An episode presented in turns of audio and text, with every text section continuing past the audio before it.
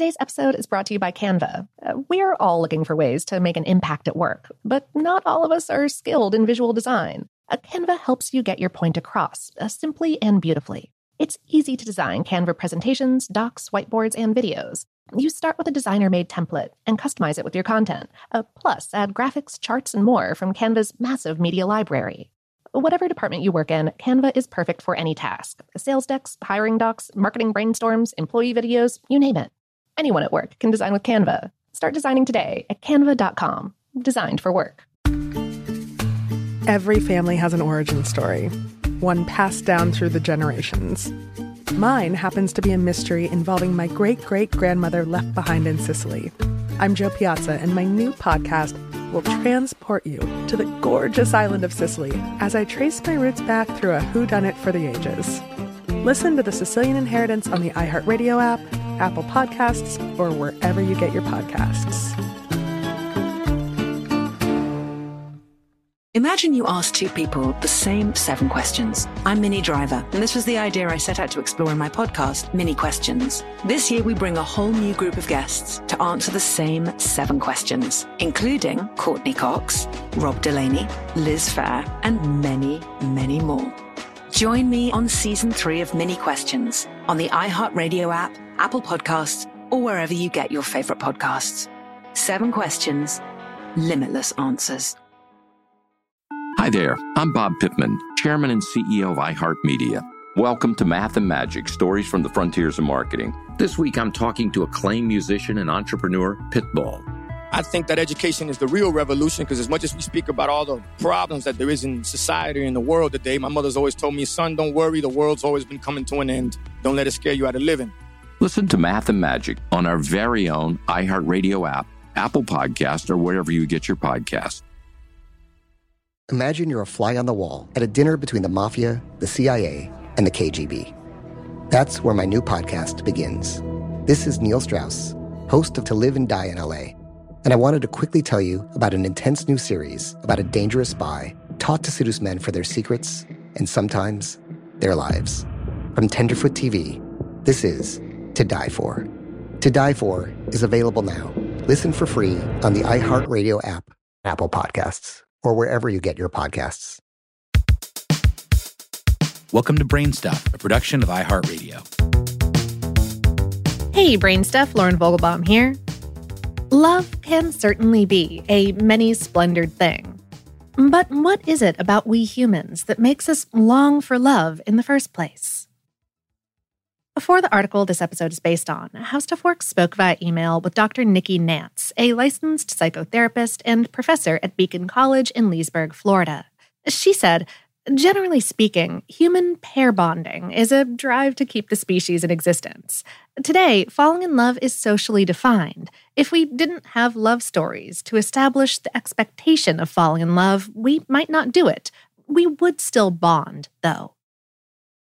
How Stuff Works also spoke via email with psychologist Dr. Beverly Palmer, the author of Love Demystified Strategies for a Successful Love Life.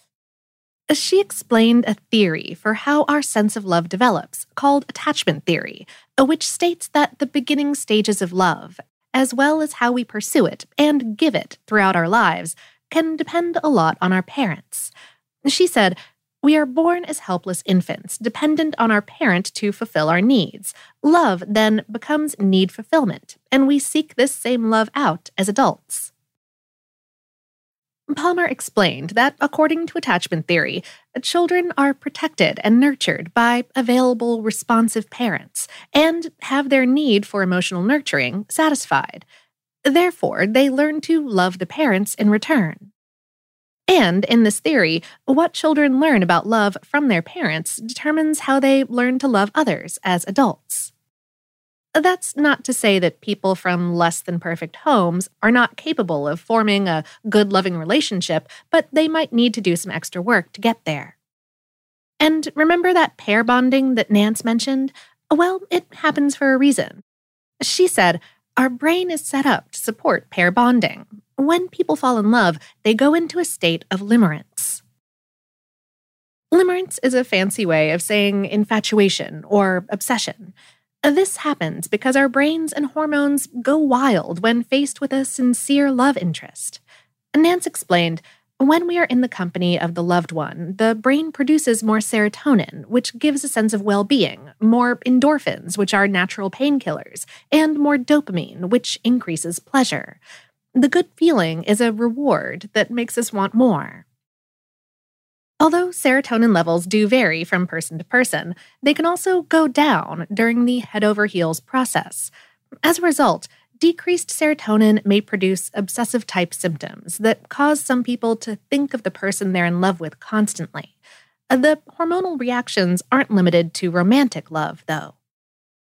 How Stuff Works also spoke with Joe Bates, a psychiatrist and author of Making Your Brain Hum 112 Weeks to a Smarter You.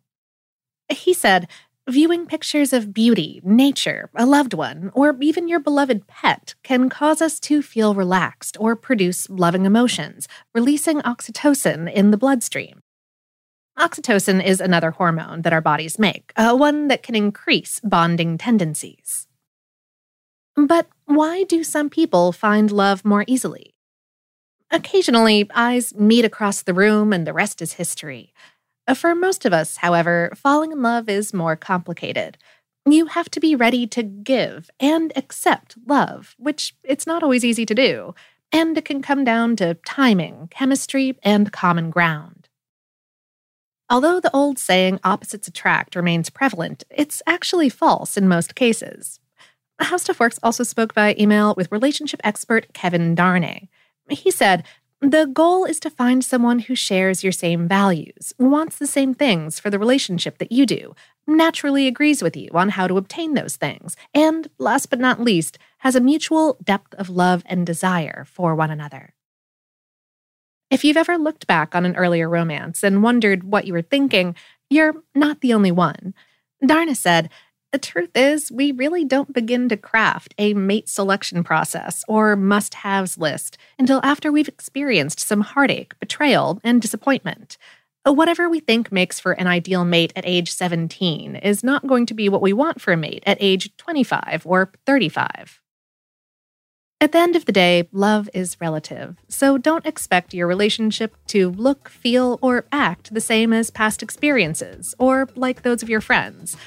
Darné said, Ultimately, we're looking for someone to love us the way we want to be loved.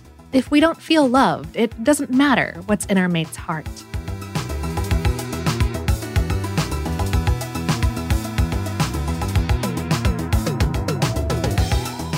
Today's episode is based on the article Why Do We Fall in Love on HowStuffWorks.com, written by Alia Hoyt. Brainstuff is a production of iHeartRadio in partnership with HowStuffWorks.com and is produced by Tyler Klang and Ramsey Young. For more podcasts from iHeartRadio, visit the iHeartRadio app, Apple Podcasts, or wherever you listen to your favorite shows.